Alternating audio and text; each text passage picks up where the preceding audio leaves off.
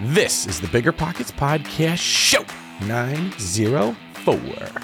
What's going on, everyone? I am David Greene, your host of the Bigger Pockets Real Estate Podcast, joined today by my co host, Rob Abasolo. And if this is your first time listening, well, we are super glad to have you. We've got an awesome show in place, and Rob is here to help me bring it to you. Rob, how's it going over there? It's good. We're, I'm coming to you from a hotel conference room where I had to kick everyone out. they were running over on the schedule. I was like, hey, guys, uh, I'm doing a podcast. And so they're all standing outside of here uh, and it's very important for, for this podcast to happen because, David, I feel like this podcast was made for you. We're calling it the BRRRR in 2024. Does it still work? Do we need to make tweaks to the strategy? And we're here to give you the inside scoop. That's right. I know a thing or two about BRRRR after doing about 50 of them in my career. And I even wrote a book on it, which you can find at the Bigger Pockets bookstore. So we're here today to give you an update on the strategy and how we are applying it in today's market. And this is so important that Rob, who is actually extremely conflict averse, did kick a bunch of people out of a hotel room. Rob, I'm very mm. proud of you and thank you was, for doing it that. It was awkward. It was really, I was like, guys, I'm so sorry. You said I could use this and it's 1 p.m. and I got to go. And then they're like, oh, we're so sorry. So I have to bring it. I have to hold my end of the bargain. So let's get into today's episode and talk about the BRRRR. All right, let's do it. Let's set the stage first. Let's talk about what BRRRR is. We talk about it a lot, and uh, a lot of people are like, "Are you talking? Are you cold? Are you talking about the nemesis to Alexander Hamilton?" So, David, tell us what the BRRRR is and why is it such a popular real estate strategy? BRRRR is an acronym. It stands for Buy, Rehab, Rent, Refinance, and Repeat. And it's a popular strategy because it is a way that kind of forces you to become what I call a black belt investor in the book. You have to be good at the fundamental components of real estate investing to be able to pull off a BRRRR. That's why I like it because it forces you to improve your skills. You got to buy a property below market value. You have to be able to rehab that property and add value to it. You have to understand the financing of the property so that you can refinance it and get your capital out. It has to cash flow when you rent it out. And then you have to build systems which allow you to repeat this process. And it grew in popularity because it was a way of acquiring property without running out of cash. So the main benefit of the strategy is that you get capital out of the deal to put into your next deal, but it's not capital that you had to take out of the bank. It is capital that you pulled out of a property that was pulled from equity that you created through good investing. Yeah, let's contextualize this a little bit and uh, let's help people understand the basic premise by putting some numbers here. So let's say that you buy a property for $50,000. Uh, let's pretend like, yeah, this is a, market where you can buy one for $50,000. You put $25,000 of rehab and work into it. And as a result, that property is now worth $100,000. You would then go to the bank and say, Hey, I would like to do a cash out refi because this property is now more valuable than when I bought it. And if it does appraise for $100,000, the bank in general will give you around 75% of that equity in a new 30 year amortized loan, meaning in a perfect case scenario, you're able to get that $75,000 back to pay back your initial investment and rehab budget. Did I explain that correctly? That is perfectly well said. And sometimes it's not perfect. Sometimes you bought it for 50 and you thought you were going to put 25 into it, but you put 45 into it. So you're actually all in for 85,000. And in that case, when you go to refinance it and the bank gives you 75,000, but you you are all in for 85,000, you leave $10,000 in the deal. But that's still better than if you had to take the whole $25,000 down payment and put that towards the house and then even more on top of that for the rehab. Right, right. So this has been a, a, a huge strategy really for a very, very long time. The acronym BRRRR was something that was coined, I believe, by the Bigger Pockets community. That, that's right, right? Brandon Turner himself. Yeah, okay. That's what I thought. And so, yeah, it's, it's a strategy that's been utilized for a long time, but has there been a moment in time in which the BRRRR strategy worked best? Well, yeah, the, the BRRRR strategy allows you to get money out of your deal to put it back into real estate again, which means as long as you've got new deals coming along it works great because you're amplifying how quickly you can acquire real estate. Now, it's also a buy and hold strategy. This is a strategy that you use to keep a property. It's kind of like flipping, but instead of selling it to somebody else, you refinance it and you keep it yourself. That means that it is susceptible to the same challenges that all buy and hold real estate has. So if you can't find cash flowing properties, you can't find BRRRR properties because they have to cash flow when you're done. And if you can't find properties to add value to, It's hard to find BRRRR properties because you can't add value to the property. And if you can't find great deals because there's a lot of competition, it's hard to find BRRRR properties because you can't buy them below market value. So it really trends with buy and hold real estate. Now, one of the ways that people have sort of adapted along is they've said, hey, well, buy and hold real estate is really tough, but I'm going to get into short term rentals. So they've used the BRRRR strategy and combine it with a short term rental mm-hmm. instead of a traditional rental. So when you're analyzing for rent, you just use short term rental analytics instead of traditional model analytics. And then people call that the Airbnb or the burster. But really, that the, the strategy is a part of it the entire time. It's been a strategy that's worked for a long time, but I think a lot of people on the podcast are probably like, hey, I'm on board with this strategy, but it's 2024 and things are a little bit tougher now. So do you think you could provide a little bit of context or clarity as to how the current market is making the BRRRR much harder than it was in the last, let's say, 10 years or so? Yeah, absolutely. It's harder to find cash flowing deals because rates went up. So as interest rates have increased, cash flow has gone down, but prices have not gone down. So that makes BRRRR tougher, just like all buy and hold real estate is tougher. Yeah. Another thing is that it used to be that there was tons of fixer uppers on the market. When I was cranking these things out, doing five a month, I could just go on the MLS, find a bunch of ugly houses that have been sitting there for a long time, write really low offers, put them into contract, and then once I got back my inspection report, figure out if I wanted to move forward with the deal. Well, construction costs are much higher than they used to be. It's harder to find contractors because everybody wants them, and there's less inventory to actually pick from because less houses are hitting the market it really does feel like contractor and rehab, like contractor in the labor force already is hard enough to find. And as a result, rehab costs seem to be much higher than they have been. And then if you've been around the, the BRRRR world for the last couple of years, there was that moment over the last few years where lumber was shooting up as well. Yep. It yep. seemed to be shooting up at the same time as interest rates. And so, yeah, all of that just kind of created this weird standstill with constricting the housing supply. So there's a lot of reasons why the BRRRR has been a little bit more difficult. Whereas I think maybe entering now, um, it feels like now the interest rates are starting to go down. So at least we're trending in the right direction, right? Yeah, the interest rates are going down, which makes it a little bit easier to find a property that could cash flow but the price of the properties aren't going down. They're probably going to yeah. start ticking back up again, right? And all of the costs of things that go into real estate, like you mentioned, the lumber, the materials themselves, the price you pay for the labor to get the person to put the material into the house, that's all going up with inflation, which means that the price of the house is going to keep going up with inflation. The odd dynamic that I'm noticing is that rents are not keeping up with all those other things because rents have an artificial ceiling put on them. They can only go as high as what people get paid at their job. So as everything we buy becomes more expensive, but wages aren't keeping up with that, downstream of it, we find that rents can't keep up as well. And so that means that even though the prices of these deals are going up, the rents aren't quite keeping up with it, which makes the cash flow harder. And that becomes one of the constrictions acquiring buy and hold real estate and slows you down. And BRRRR's really meant to speed you up. Yeah, so let's let's talk about this a little bit. Um, I want to talk about the inventory, or I guess the lack thereof, and what kind of major issues that's presenting for investors today. Can you tell us, is there a specific correlation as to how inventory sort of affects the BRRRR strategy? Yeah, because inventory affects pricing. The less houses there are, if we're assuming that demand is constant, but supply goes down, the more expensive something's going to get there's also less options for you to choose from because investors forget that they are competing with other investors. Everybody listening to this podcast, you and me, everyone who reads these books, everyone who's listening to the other podcasts and the other people that are internet influencers, they're all teaching people how to go find real estate. So you have more people that are all trying to buy these properties that have quit their jobs or quit pursuing their jobs and now they want real estate to be their full-time hustle that are all going after the same inventory that's on the market. In addition to that, you now have stuff that used to hit the MLS that everybody could buy that gets bought before it hits the MLS. You've got wholesalers that are that are sending out direct mail campaigns, text messaging campaigns, cold calling campaigns that are all trying to buy properties before they get to the MLS before a real estate agent puts them on there. You've got big hedge funds like Blackstone that are scooping up a lot of properties and they're trying to keep it inside their portfolio. That all used to be inventory that hit the MLS and now it doesn't.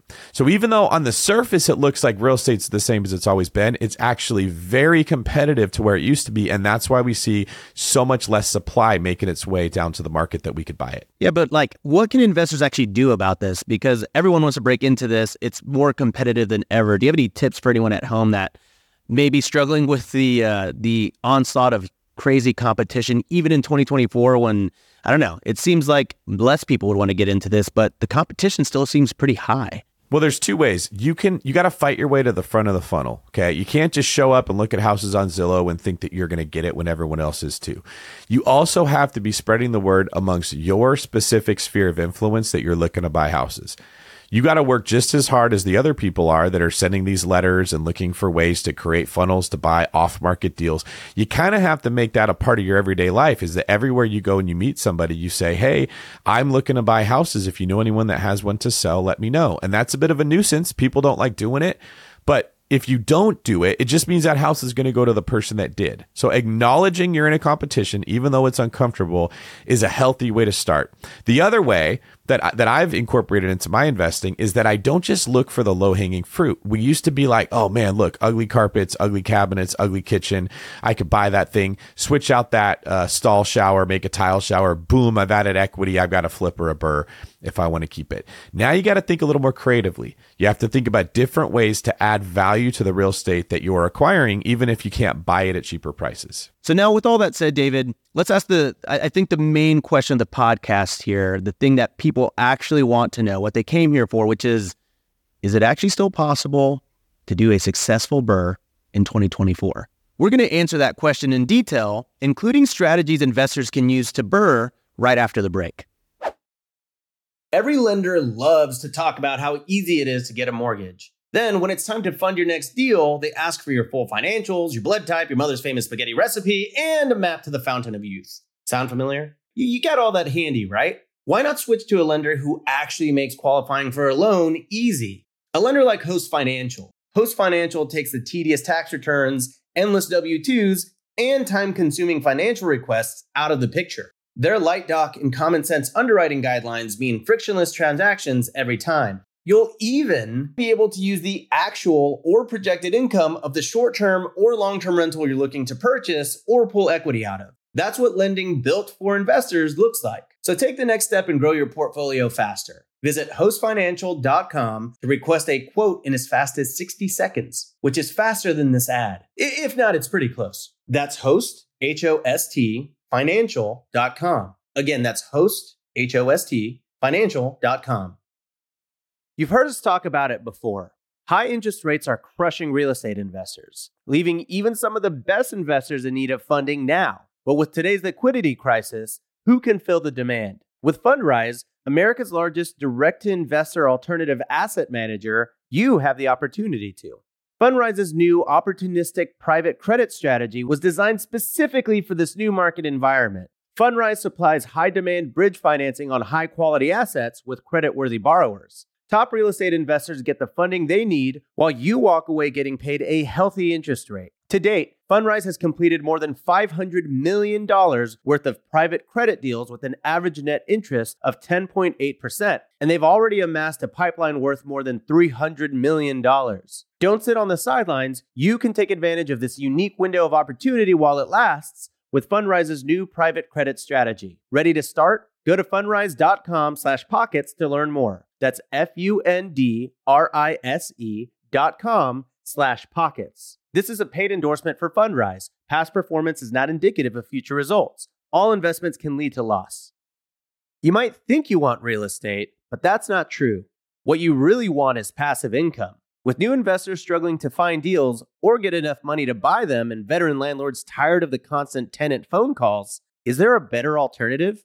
Actually, there is. Short notes from Connect Invest. Connect Invest is an online investing platform that allows you to easily participate in passive real estate investing, and all you need is $500 to start. Short Notes collectively funds a diversified portfolio of commercial and residential real estate projects across acquisition, construction, and development phases. You'll earn a fixed monthly income without the hassle of owning or managing real estate. Head to connectinvest.com/bp to create your account. Fund your digital wallet with at least $500. Select from 6, 12, and 24 month short notes with annualized return rates up to 9%.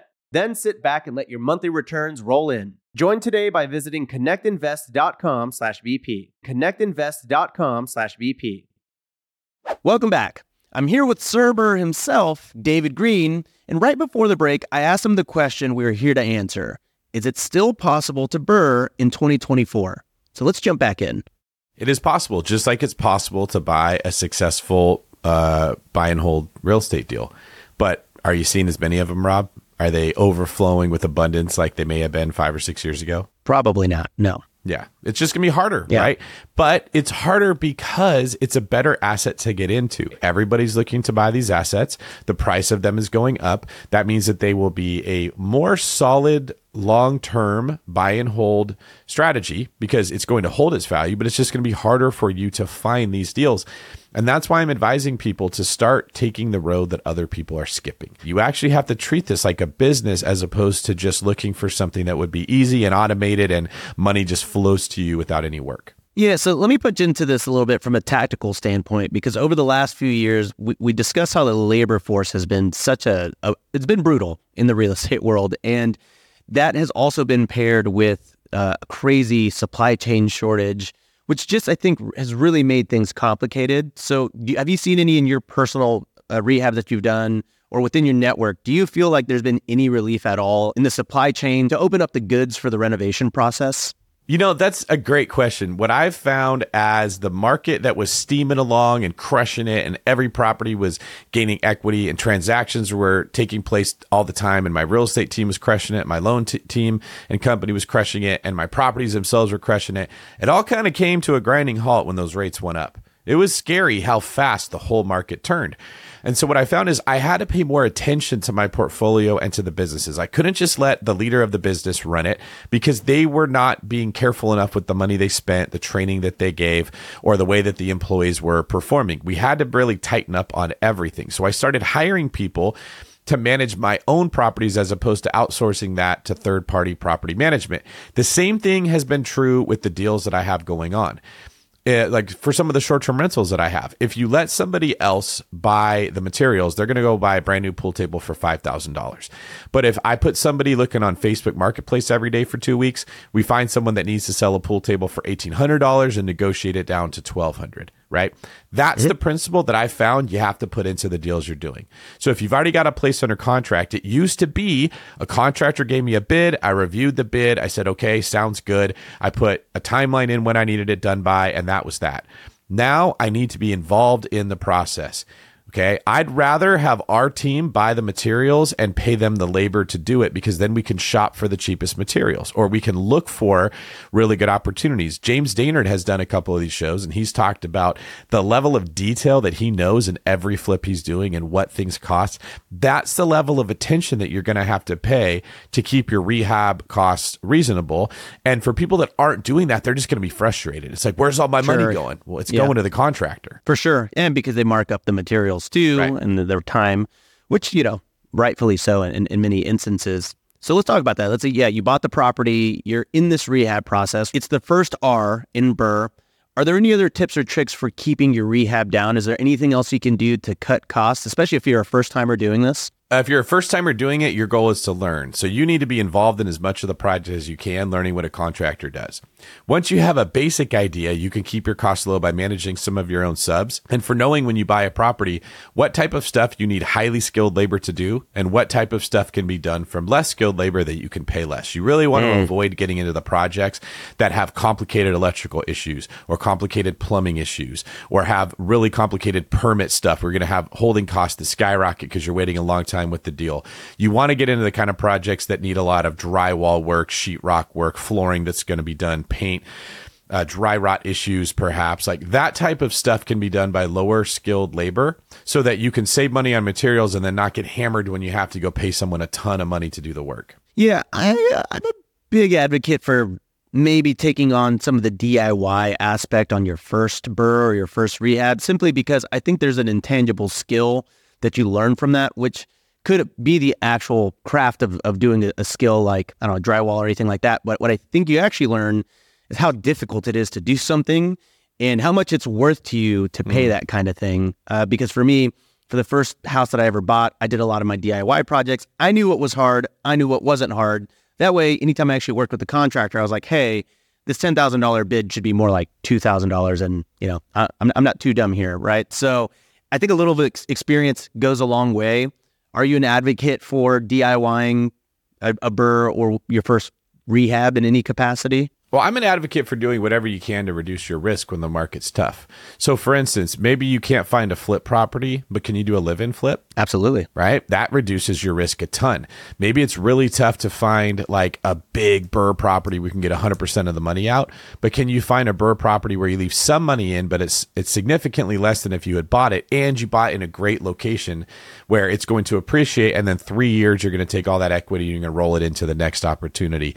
Uh, you have to compare the opportunities that you're looking at today with the other opportunities you have today, not the opportunities that you heard about five or six years ago from people that are on podcasts talk about this great portfolio they have when they bought when the market was different. David, something you mentioned uh, that I don't want to gloss over because I think this is super important, but it seems like the time horizon for a BRRRR has changed. Whereas when the market was more flexible, we had a little bit more flexibility with how quickly or how slowly we could do that BRRRR. But do you feel like the timeline has shifted in 2024 with how long one should take during this entire process. Yeah, and for investing in general, I do think that. In fact, that's the next book that I have coming out with Bigger Pockets Publishing is on this exact topic that we sort of need to change our expectations for real estate and therefore change our strategy. Now there's less to buy there's less meat on the bone and it's harder to get cash flow. The whole thing mm-hmm. is trickier. Does that mean don't do it? No, it means to adjust your expectations. So, this book that I'm writing is about breaking our addiction to understanding that cash flow is the only reason you buy real estate. Cash flow is one of 10 ways that you make money in real estate. And several of these ways involve long term delayed gratification. It's buying property in the best areas, adding value to those properties, doing what you can to buy it beneath market value, and incorporating other strategies like uh, reducing your tax burden and buying in areas where the cash flow itself is going to increase because the rents are going to go up more than surrounding areas. And when you put all these strategies together in the same deal, and then you wait. What you find is you still get incredibly good returns. You're just not getting them right away.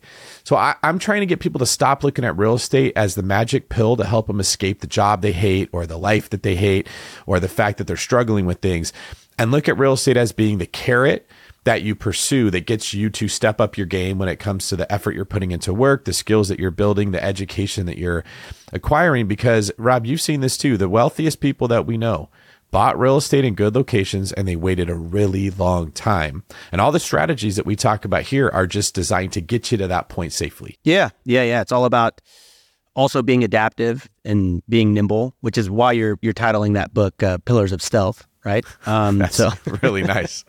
I like that. Uh, um, all right, so let's let's talk about sort of like the next uh, R here, which is rental. Which there's some parallel pathing that's going on during the rehab and the rental side of things, mm-hmm. because when you're rehabbing, you have to sort of know, hey, how nice should I make this rehab, or how standard can I make it? Now, uh, I'd imagine there's a, a level of analysis that one should do by looking at the the rentals in your area or in your neighborhood to see how nice they are, and ask yourself, am I matching them or is there a delta in actually being a nicer quality BRRRR?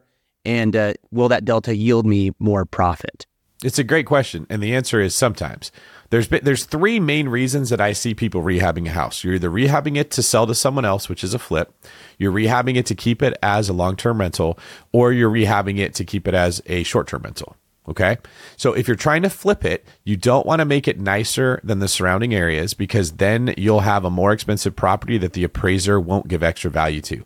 And you won't be able to sell it for as much as you thought because it won't appraise. So in that circumstance, no, make your property as nice or maybe a tiny bit nicer than not only the other properties in the neighborhood, but you want to compare to the other properties that buyers have available for sale. You actually want to look at the existing inventory that you're competing with when your house goes on the market and be a little bit nicer than them but not a ton nicer. But has, has this changed though over the past years? Because I, I, agree that is an underlying principle of the BRRRR. But do you feel like today, nowadays, renters are more demanding? Do they want more out of their rentals? Because I can tell you from an Airbnb or a short-term rental standpoint, the guests are definitely more demanding. I feel like they want like this five-star resort kind of thing, and I'm curious if that also transcends over to the long-term rental side of things. What I'm trying to get at here is that the renter or the guest on Airbnb or the buyer of the flip, whoever your end product person is going to be, is going to compare your property to their other options. And you want to be a little bit better than those options. You don't want to be too much better than those options because then you wasted money. You don't want to be not as good as those options because then they won't choose your property. And you don't want to be exactly the same as those options because then you'll be slightly competitive until your competitors do a little bit better. So you have to understand the reason you're rehabbing it. If you're rehabbing it to flip, you want to compare it to the other properties available for sale as well as yeah. the other properties in the area. If you're doing it for a standard renter, it doesn't matter if it's really nice or not that nice. What matters is what their other options look like.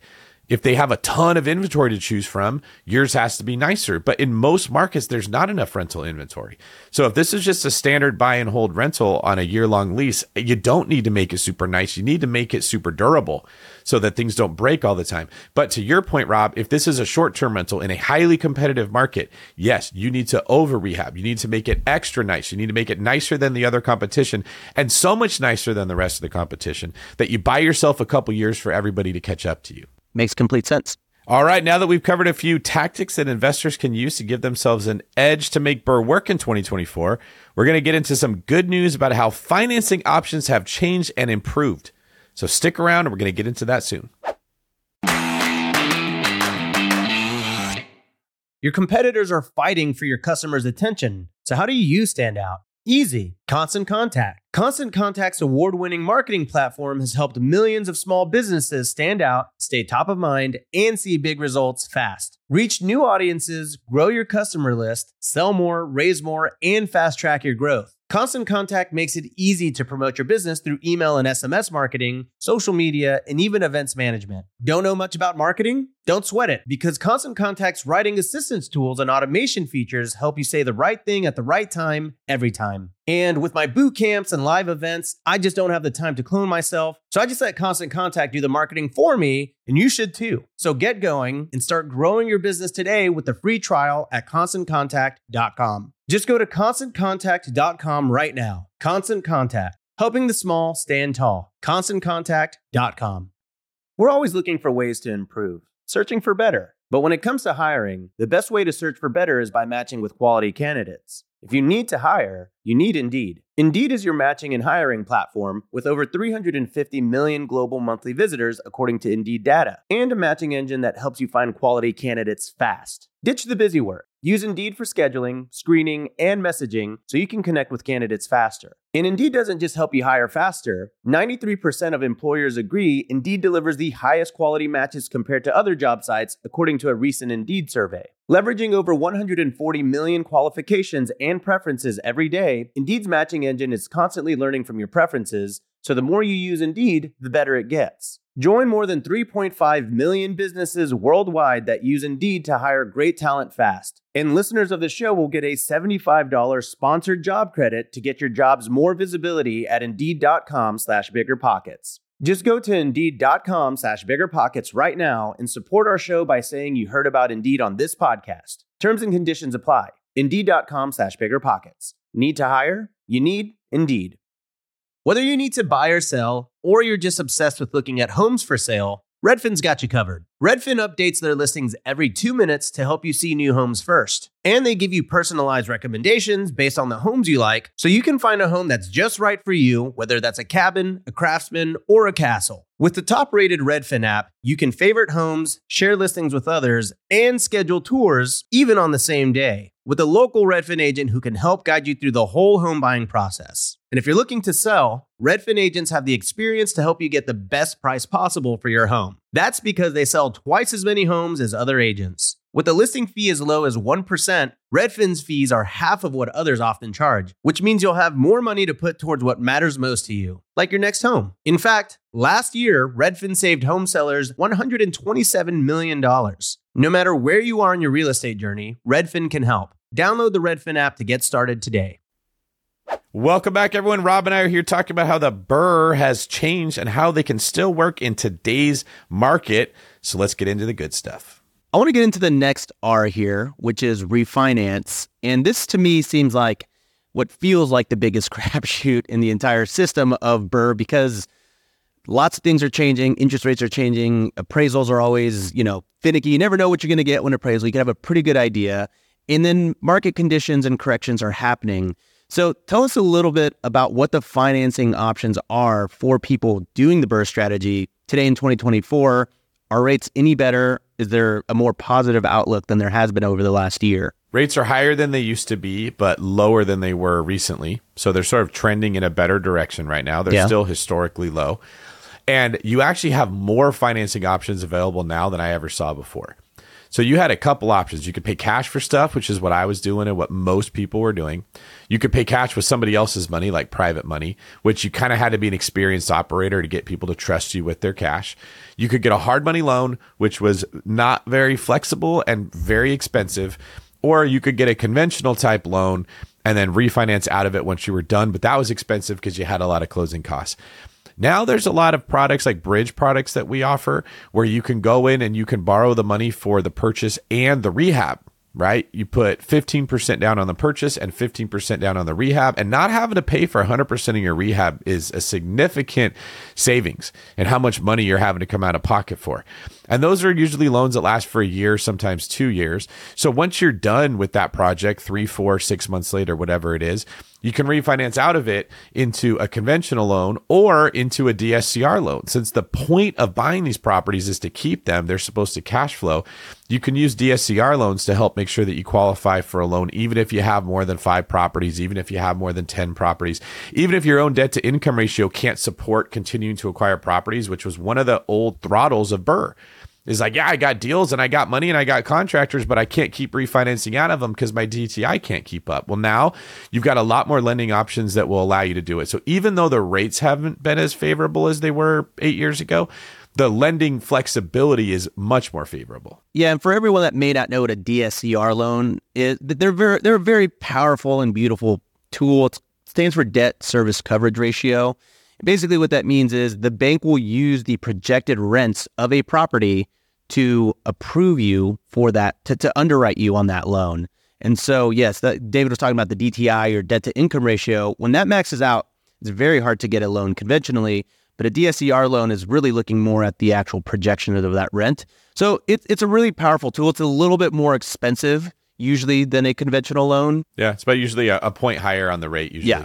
But still worth consideration. And I, I wanted to ask because there's sort of this idea, or this concept being tossed around where should we replace the R to an H and pull HELOCs instead of refinancing with the interest rates as they are right now? The BRRRR.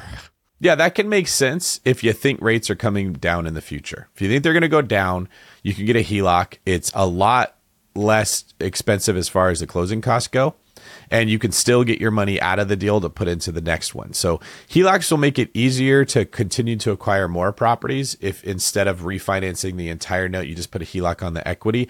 But they increase your risk because most of the rates on HELOCs are going to be adjustable. And if rates go up instead of down, well, then when you do have to refinance out of the HELOC, you're going to get a higher rate than if you had just done it in the beginning. Yeah, and just one one quick caveat here.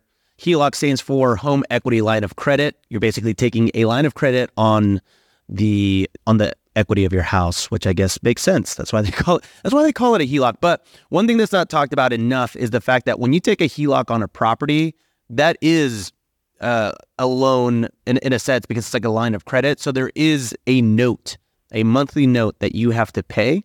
So you just want to make sure that you are accounting for that in your analytics and in your analysis of a property. Um, and every HELOC is structured a little differently. Um, I've seen five different ways that HELOC payments are calculated. So just make sure that you understand the mechanics of how the HELOC works for your personal bank. That is right. I guess sometimes we forget to mention that when you take out a loan, it usually involves some kind of repayment. But yes, that's exactly the case. Yeah, because HELOCs are really powerful and they're really cool things. And they're, you know, in a, perfect scenario, they can get you out of a bind. But yeah, we don't ever talk about the possible downsides. One of them also being that if you're taking a HELOC out like on a primary residence, that also adds to your DTI. So just keep that type of stuff in mind as you explore that option. That's right. So to sum that up, rates are higher and they're less favorable than they were in real estate's heyday, but options and flexibility is better than it's ever been when it comes to getting loans on properties. You can literally get a really good bridge loan to acquire the property and fix it up, borrow most of the money to do that.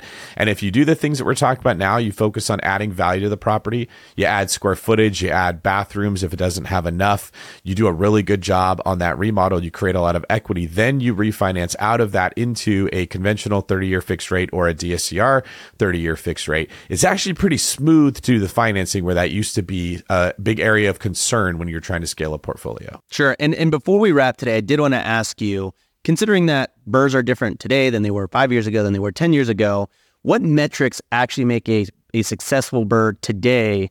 And how is that different from previous market cycles? In the previous market cycle, we told everybody get as much cash flow as you can. And that's the reason that you invest. Well, as cash flow has somewhat dried up, it leaves people with the questions of should I invest in real estate at all? Because the reason I was told to do it is gone.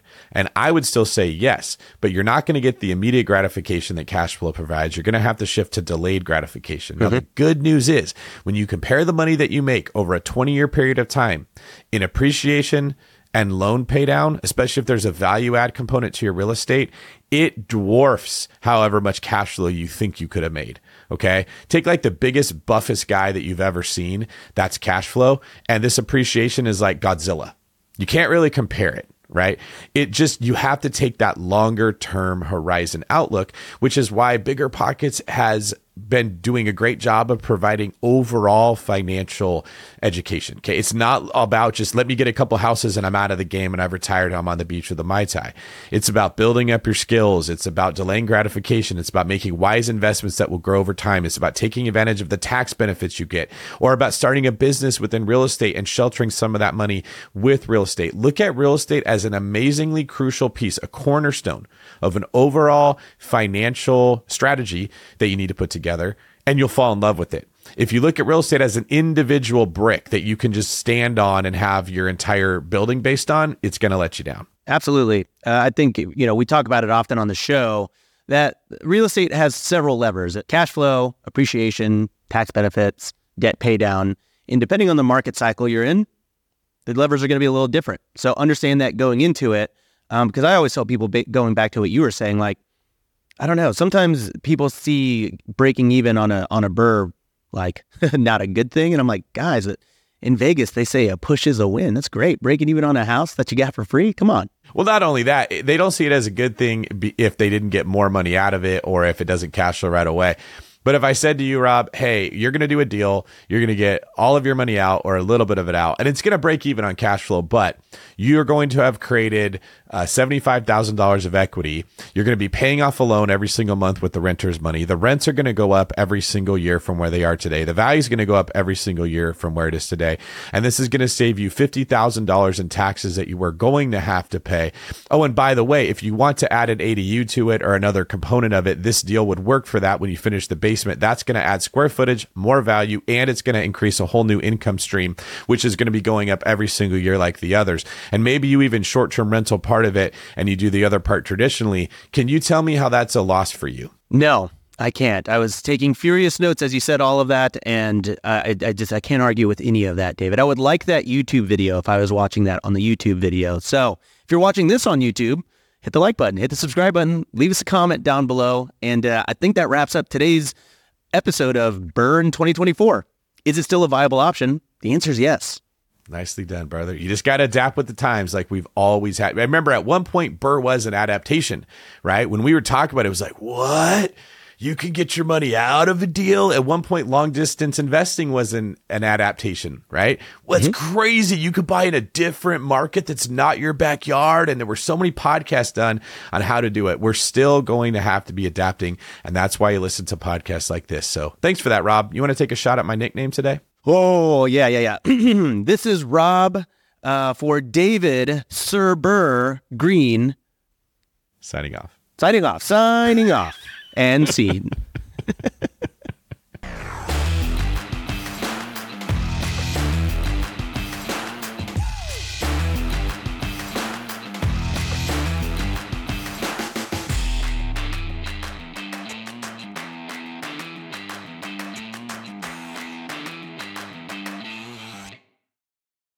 The market is changing, and finding your way can be tricky. Rates shift, headlines whirl, but your goal hasn't changed. You want financial freedom. And the best investors know it's not about timing the market, it's about time in the market. If you're ready to get into the real estate investing game or take your game to the next level, finding an investor friendly agent is your next step. With BiggerPockets Agent Finder, you can find the right agent in minutes. Just head to biggerpockets.com slash deals and enter a few details about what and where you want to buy, and bam! Instantly match with an investor friendly agent who fits the bill. These local market experts can help you navigate the neighborhoods, analyze the numbers, and take action with confidence once and for all. This free resource is only available at biggerpockets.com slash deals. Get an agent, get the deal, and get closer to financial freedom at biggerpockets.com slash deals. That's biggerpockets.com slash deals to find your investor friendly agent today.